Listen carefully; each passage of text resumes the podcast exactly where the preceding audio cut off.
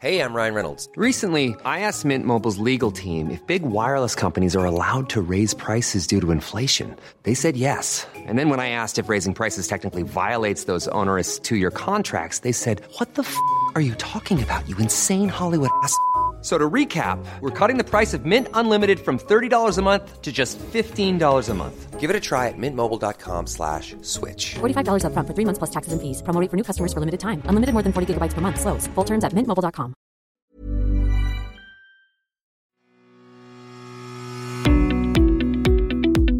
Hello and welcome to the Mick Clifford podcast with the Irish Examiner.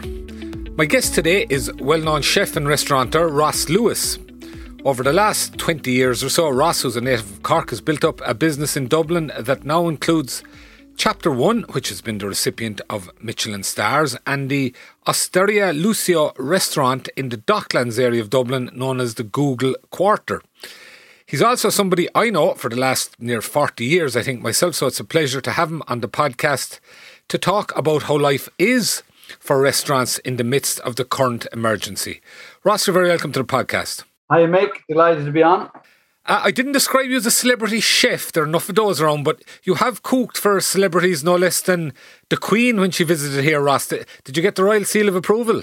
Yeah, I did. Yeah, yeah. Um, so certainly, um, it was a you know a major event, I suppose, in my career, and uh, you know I've often cooked for for for plenty of um, important people, but uh, cooking for the Queen, uh, I suppose, on that very historic visit, uh, visit of the first reigning mar- monarch since Queen Victoria. You know, that was a great feather in the cap, and like Mick, you know, you know it's like. You know, once once you get one, one cap, uh, it's like getting a cap for Ireland. Once you get it, they can never take it away. yeah, that's the thing. The man says, I'd, I'd probably die in a while on that one. and why wouldn't you? No, Ross, big issue at the moment in terms of your business is the think draft guidelines are due out in terms of social distancing. We've already had recommendations from the chief medical officer Tony Holohan.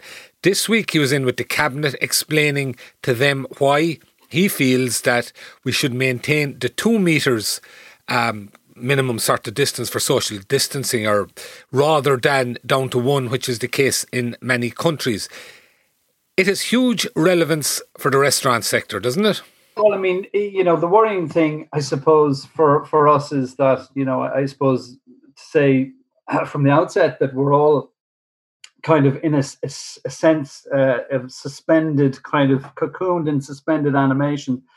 But I think when everybody starts to try to reopen their businesses, and we're talking about an entire industry here, then everybody's going to be in a very personal, uh, on a very personal journey, depending on what business cycle you're in and sort of where you are, your country, are you suburban, are you city, you're reliant on tourism totally, uh, what's your mix of custom, uh, will you get the domestic bounce back, so on and so forth, you know.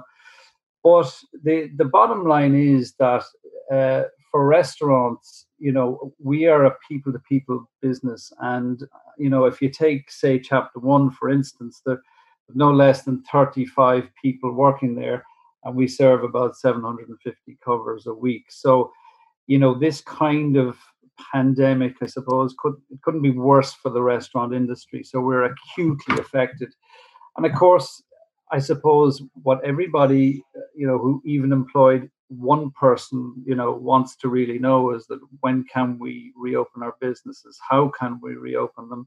And is there a future for us? Uh, and i suppose you know the the drifting thing is is difficult. It's it's for for somebody who's used to making i suppose business decisions on a daily basis to drift is is tricky. I, I think there was a famous us admiral who, who said you know that um, you may sail with the wind at your back, you may sail into the wind, but but you may never drift. And I suppose if you're kind of drifting, you have nothing to focus your attention on. Just in terms of the actual one or two meter rule, I mean, for example, in terms of your businesses, what would be the practical difference between having to arrange according to one meter or two meters? So here's the thing, I suppose, going back, if you have a large premises and you say had uh, 100 seats, you could be down obviously then to 50 seats. In our case, we'd probably be going from about 85, 90 seats down to about 45 with a two meter rule. So that's kind of okay in the sense that you know in an upmarket restaurant i kind of know what spend per head there is going to be but if you had a small or medium sized restaurant you could be going from a model that usually sits 35 or 40 seats down to a model that's you know uh, only seating 12 12 people at a time and that's completely unsustainable. Having said that, even for some a large person, an owner of a large restaurant such as Chapter One, going down to what could, at your best, is going to be fifty percent of maximum capacity, is going to be massively problematic because essentially the business model in a restaurant is that there is a huge high level of costs, which really whittle down to kind of a small net margin. So there isn't the large net margin at the end of this in order to deal with you know much less capacity therefore much less turnover and so if you take my costs for instance 30 the biggest cost in my checkbook is the is, is my labor uh, which is coming in at between 34 and 37 38 percent and then my food costs wine costs and then you have you know rents rates and you know heaps of cost uh, on the end of that so really, if you think about normal business and a restaurant is only half full, those restaurants anecdotally just don't survive. And what about Ross if it was one meter as opposed to two? Well, if it was one meter, then I mean, we would probably be talking about possibly because you know, chapter one, for instance, as a model, you know, we don't necessarily see people, you know, on top of each other because we we have a bit of space, and I suppose when people are paying a premium from their dining experience. You know, they don't want that anyway. You know, so we could probably do 65 covers out of 85 if it's a one meter. And that really sets the ball back in motion for us. And the other aspect to it, of course, is that, you know, it as as I said, it's very labor intensive. So working in kitchens together and putting up kind of complex plates of food really necessitates that you know you're close enough to one another and being two meters from somebody at all times whether you're in the kitchen you're taking somebody's coat, you're serving somebody, etc., etc., is going to be extremely difficult for our industry. As you mentioned, your chapter one restaurant, which is, as you say, probably be at the, at the high end of the of the sector, but you also have have, have the Italian restaurant. I've been in there myself, and it is more um, compact, uh, that type of model, as as would be an awful lot of restaurants. Do you think that type of model can survive? You see, I suppose what's happened in the industry over the last ten years, Michael, is that in actual fact, there's you know has been a lot of young sort of chefs gone out, and they they you know everybody that comes through chapter one anecdotally when, when I ask the chefs you know what why in this business? You know uh, they first of all say because they want to own their own restaurant after that they might say that you know that they, they love food and then they love travel and and you've had after the last recession an awful lot of young chefs have gone out and established themselves now the, the new business model in the in the industry has tended to be one that has kept labor low so you're seeing a lot of 30 40 seaters two or three in the kitchen, two or three out front, set menus. You know, you can get a four course meal or five course for 50, 60 euros, giving some value because there, there, there are, there are, uh, they can cut costs quite easily. Uh, very few people have established, you know, large restaurants such as like Le Crevan, Guilbaud's, Chapter One, so on and so forth. So the new model has tended to be a much smaller size premises so now here comes along the COVID pandemic, and that is is a massive problem for for small and medium sized restaurants. You know, um, and you know you you'd have to think like if if pubs can open up again and will because a good portion of their their turnover is food then you know you could see a scenario under the two meter rule where 70 80% of restaurants cannot reopen and the large super pubs can reopen as restaurants. So, you know, the market's going to get very skewed. It is. And you mentioned earlier, Ross, in, in terms of the business cycle. And, and as I said, you've been there well over 20 years. I think you're fairly established now through sheer hard work and that.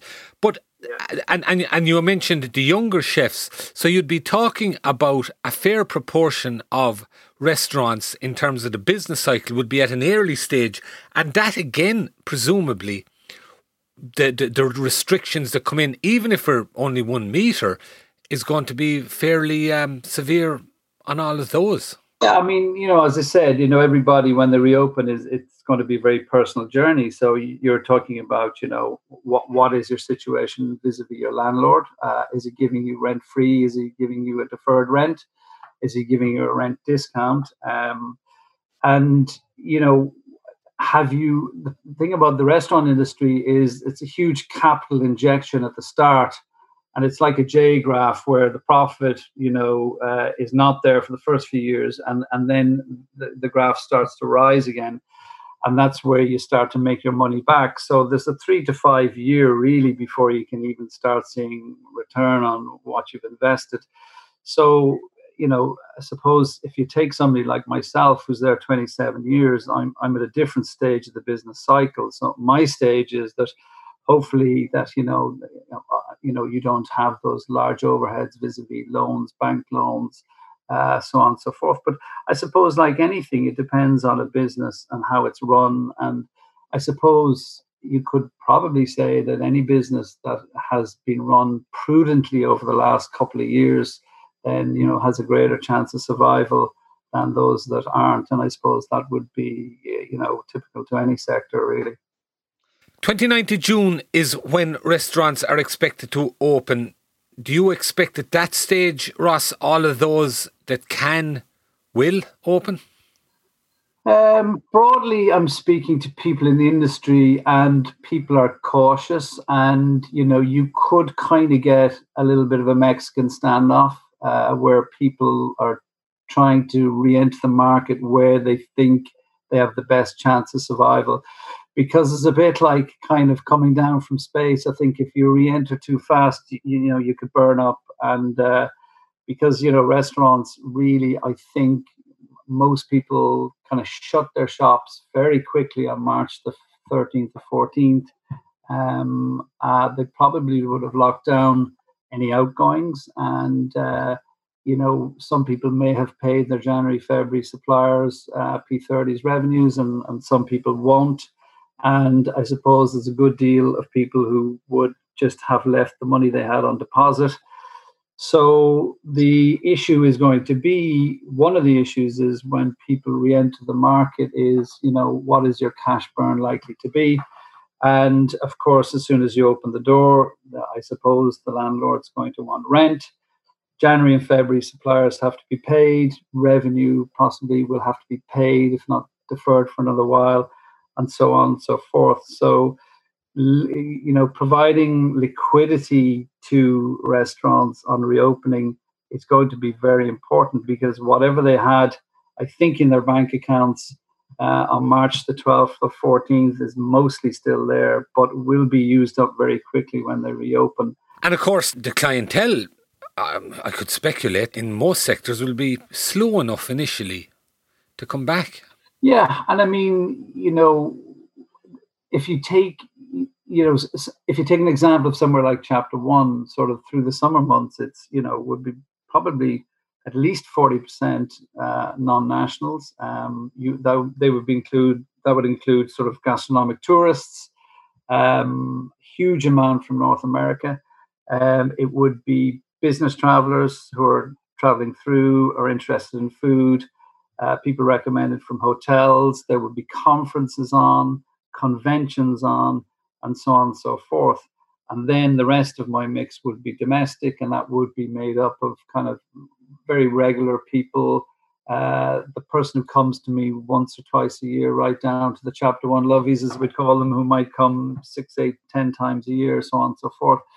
So if you would think that you know, the other demographic we have got to consider is that the older, I suppose, person who's probably the more wealthy in society, so over 60, 65, say, for instance, you know, they're probably going to be slow to come back out. So when you're looking at the marketplace on reopening for somewhere like chapter one, you've got to think that, like, okay, there's going to be a big hole here because there'll be no hotels, no tourists, no conferences, conventions. Theatre, for instance, the Gate Theatre next to us probably won't be open, and so on and so forth. So it's really uh, it's really complex in terms of picking your time. So you know my thinking at the moment is that you know I, I, you have to you have to I'll have to see you know what subsidies are left in place. Uh, we will need things like wage subsidies left in place, uh, and and other uh, grants or subsidies. But I think providing loans for the industry that is not going to work because people are just going to be taking loans to kick them down the road, and I think a lot of people just won't be able to chew that off, you know. In terms of the business cycle, I see where you're coming from. In terms of the employees, I mean, as you said yourself, it is a very mobile sector. You've chefs and uh, waiting staff and that who would go abroad for experience, come back, come and go. That, because of the nature of the pandemic, if things, and inevitably there'll be job losses here, but the, the option of skipping over to London and taking up there will be pretty restricted as well, I would have thought.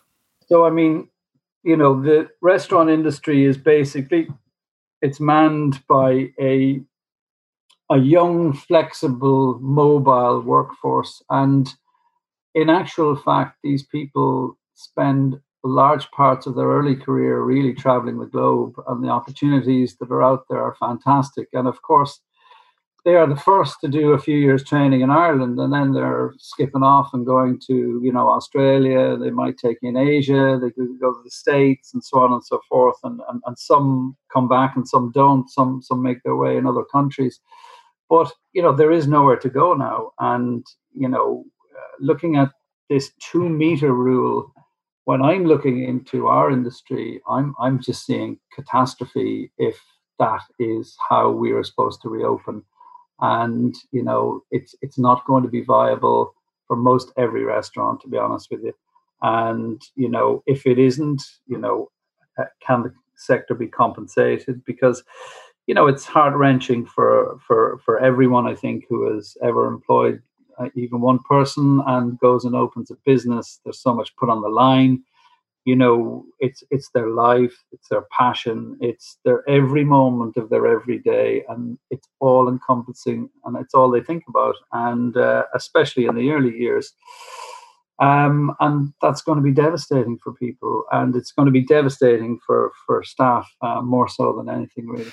Um, you mentioned personal journeys ross. Shutting down on 13th to 14th of march you say you've been in the business you've been there 27 years what was that like? And and at the time, did, did you think or did you hope, okay, this is a week or two, and then we'll just light off again? Or what were your feelings around that time? Yeah, I mean, you know, as they say, uh, Mick, you know, they don't. Uh, this is not something they teach in catering college, unfortunately. But uh, you know, I never thought I would. Uh, you know, it, it, essentially, it was a Saturday night service. I think it was the the Saturday of March the thirteenth uh, or fourteenth. I forget which one it was, but essentially, you know, news is coming down the track very quickly that uh, this pandemic was, you know, was obviously very much here, and that businesses would be, you know, asked to close.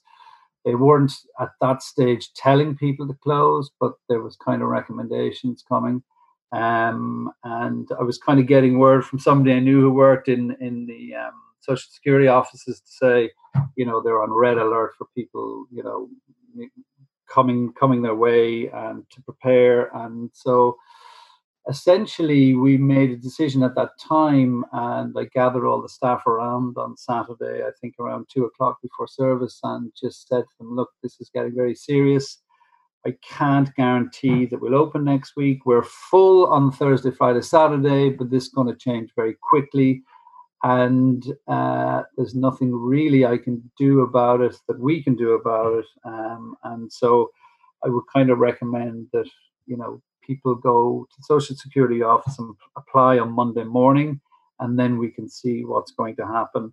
And of course, you know there are a lot of very shocked faces, and you know people are quite disheartened. And uh, but we got on with Saturday service and it was a really kind of strange feeling actually leaving that day because uh, that night because I, I, just kind of had this feeling that um, initially I thought that you know we this would be a matter of four six weeks, and you know we you know something would happen and we'd bounce back in. I think nobody really thought about you know how long this would go on and what would be the consequences to reopening because I think most people thought in their hearts and souls that six weeks we bounce back in and business is still there and so on. But you know, as as it unfolded, then you know you realize there there, there aren't going to be any hotels, aren't going to be any tourists, and this, that, and the other. And I suppose I've been in chapter one for 27 years, and certainly it was kind of really, really strange feeling to me. And um, it was kind of a feeling that you know you, I, I, just didn't. I had this strange feeling whether you knew you were going to go back in or not, which is quite strange. Maybe you know it's because I'm there for so long, so on and so forth. But you know, it's a very kind of ponderous time, and uh, in terms of thinking about kind of where you are uh, vis-a-vis your business, and you know, I suppose as you said, I'm at the other end of the cycle, and uh, it's not that I don't have a few more very good years left in me, but uh, it's a really strange thing to happen this period in my business life, you know. On a practical level, I'm just curious, Ross, as, as you say, it was very sudden.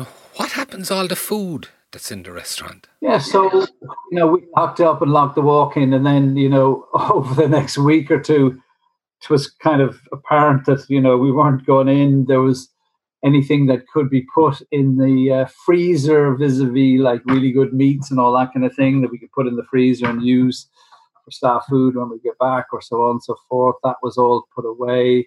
And then over a period of a week or two, myself and my wife and daughters kind of undertook the task of going in and kind of turning off the fridges and clearing out the walk-in fridge, which took, you know, taking stuff out. There was no refuse collections, was taking all this kind of food and putting it into bags, the stuff that had gone off, and taking it down to one of the recycling centres, the food dumps, and so it was. Yeah, it was kind of. Um, that must have been very strange feeling. Very strange, you know. And then you're turning off, then you're going, oh, the fridge is still on, that one's still on. That, oh, geez, we left all the fridges on, and go around, turn off all the fridges, and then you know you leave some of the wine fridges on because really good white wines couldn't couldn't end up getting warm, leave the, air conditioning on in the big wine cellars because wine can't, you know, uh, go up and down in temperature. Just locking things down and, you know, cleaning and putting cling wrap over things. And just it was, yeah, it's quite strange because I'll tell you, to be honest with you, Mick, you know, when you, when you walk when you walk in, and I, I glance to the left through into the dining room, which you know, a restaurant and particularly a dining room are just real energy centers, and it's an exchange of energy. Actually, what a restaurant is, it's a socialization of food and the exchange of energy. The the preparation, the chefs, the energy of the chefs, changing the food, and then the wait staff serving it and customers engaging and coming up and coming down. And it's like a play it's like a theater you know the curtain goes up goes back at nine in the morning and it, it comes back over at 12 o'clock 1 o'clock at night. And it's just full of actors and energy and parts to play. And it's amazing to just see it all cloaked in darkness you know it's kind of like something on kind of a life support machine waiting to be turned back on and it's a it's a really really strange feeling. Yeah really strange. I can well imagine. And and just similarly your suppliers i, I presume would even have more food lying there. And again I, does all that go to waste? Yeah well i mean you know uh, look you know i think that um i think a lot of them gave it to charity from from what i hear. And i've been speaking to you know a, a good few of my suppliers and just touching base and seeing how they are and so on and so forth because you know when when the kind of carousel stops everybody gets really badly affected. You know landlords are affected tenants are affected restaurants are affected staff are affected suppliers growers right back to the farmers you know and I suppose the difficulty then for suppliers is that you know having come through 2007 2008 where you know we you know there was a huge amount of debt in the system and you know restaurants slowed down and you know lost 10 20 30 40% of turnover. And suppliers a lot of them took a lot lot of uh, hits. And I suppose they're now looking at uh, I'd say a worse scenario to be honest with you. And um, from what I hear speaking to suppliers you know, probably at best half and less than half. Uh, some people 25, 30%, some people half people have paid their January, February uh, supplier bills. So that's, you know, tsunami just, coming down to them, unfortunately. It is. It's unfortunate all around. It's just one sector, and I suppose there's a lot like that. But in your sector in particular, Ross, I can hear it. There's a passion for the whole business of food. Where, did that come from? As I say, I know you a long time. It, it wasn't something I think that you had initially. You, you you picked it up somewhere along the way, did you? Yeah. Well, I mean, I, the food community, I, you know, is a great community, and, and they are people who kind of live for today. They like a constant changing backdrop, and you know, I suppose they have they're people of generosity and big hearts, and you know, I kind of found a place in it because you know, and you know, for myself, I, I went in a J one visa and worked in the states, and kind of fell in love with the industry. I, I love that constantly changing backdrop and the excitement uh, of it, and I kind of like night work and so on and so forth.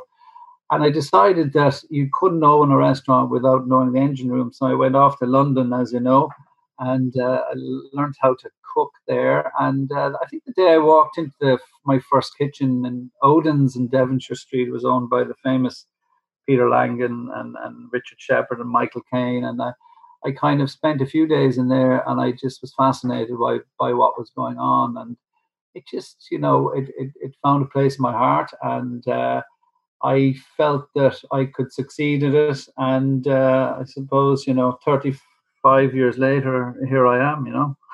and as I say, chapter one, it's it's kind of at the top end of the market. Were you attracted to that kind of chefing?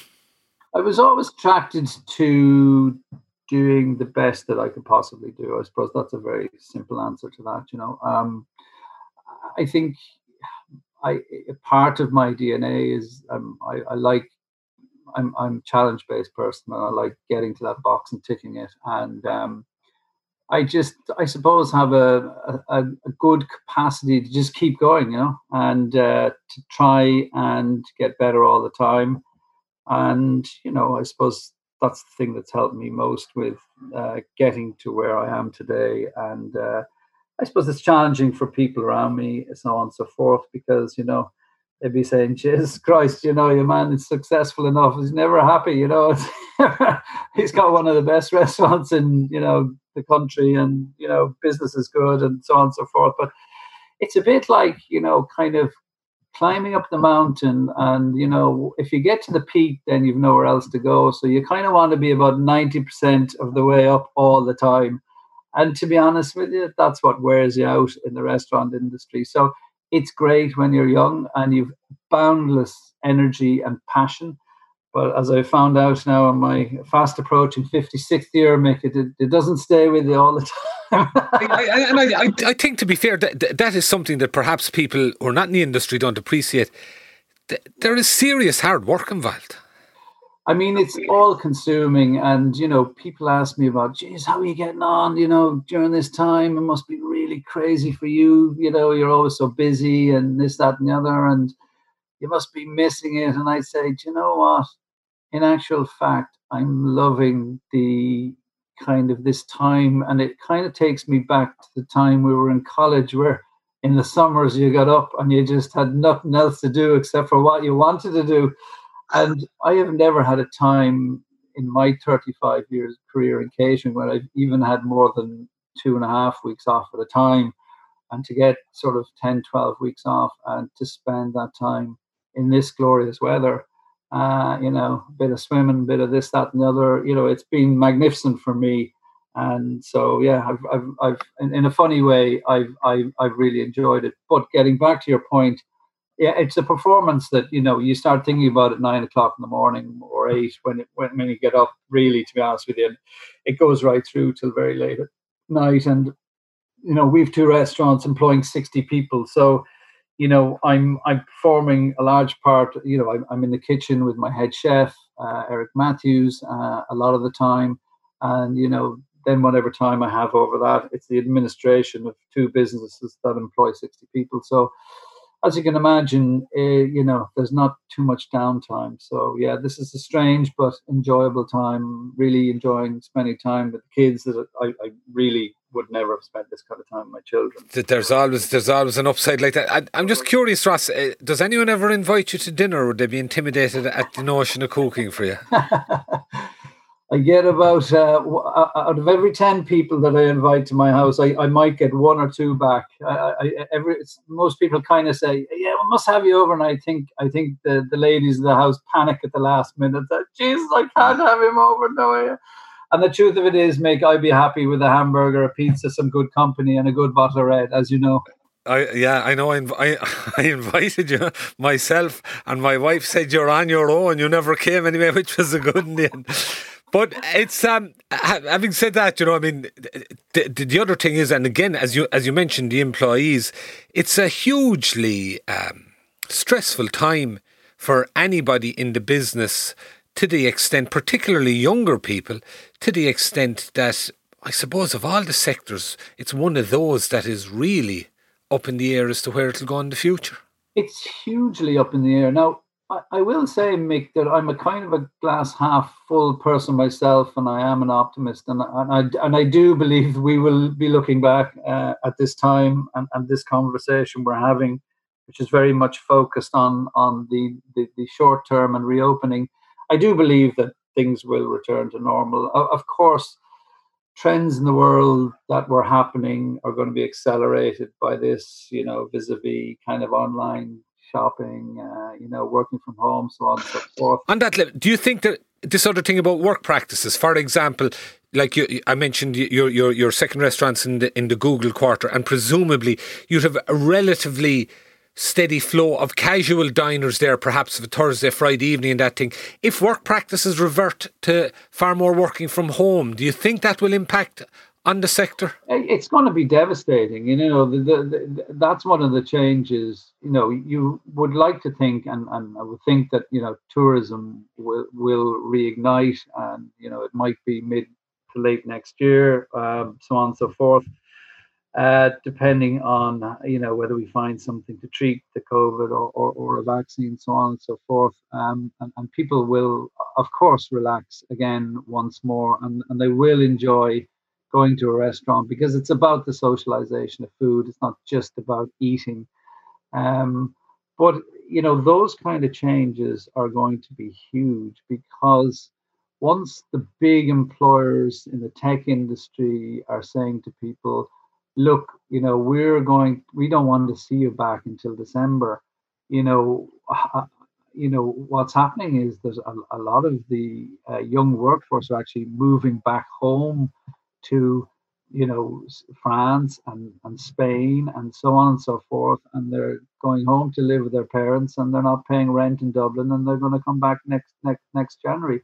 Now, in the meantime, you know th- this has a knock-on effect. So, you know, the other big employers, such as the more traditionals, the stockbrokers, banks, and so on and so forth, you know, they're talking about sort of hot desking, you know, 20%. I was talking to somebody uh, yesterday in a big business in the middle of town. They employ 700 people, and they feel that you know they were going to they were going to move building, and now they feel that they're going to hot desk 200 people uh, out of 700 uh, at all times won't be in building. This has massive consequences for cafes and shops and even retail and so on and so forth around it. That is that that's an aspect that really worries me uh, for certainly for that mid casual coffee shop restaurant convenience thing you know i think for somewhere like chapter one you know you're talking about you know an occasion. Nobody really comes to chapter one once a week for their you know for their for their lunch or chips. so you know you'd, you'd think you know but the thing about the upper end of the business is that it's going to be occupied by fewer people and it will be continually more expensive the one trend that I'm hearing, and I spoke to a journalist in Italy yesterday, an Irish guy who works for San Pellegrino, has spoken to you know all the uh, a lot of the big restaurateurs around Europe and top chefs, and you know the one thing he says is coming back at him is that you know they feel that you know they're going to have to charge more, and restaurants and certainly top end will get more expensive that'll be for occasions and uh, but that was a trend that was happening anyway okay well ross hopefully the, the sun will shine again for the whole sector and for yourself going into the future and hopefully we're going to get past this in some form or another Great talking to you today, Ross, and thanks for joining us. Thanks, Michael. And there's nothing surer than the sun will shine again. Good stuff. That's it for today, folks. Uh, I'd like to thank our engineer, JJ Vernon.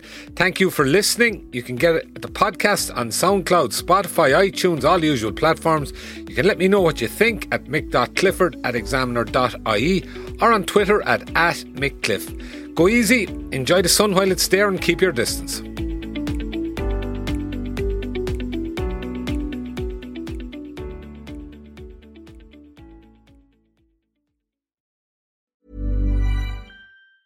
Tired of ads barging into your favorite news podcasts? Good news. Ad-free listening is available on Amazon Music for all the music plus top podcasts included with your Prime membership. Stay up to date on everything newsworthy by downloading the Amazon Music app for free or go to amazon.com slash news ad free. That's amazon.com slash news ad free to catch up on the latest episodes without the ads.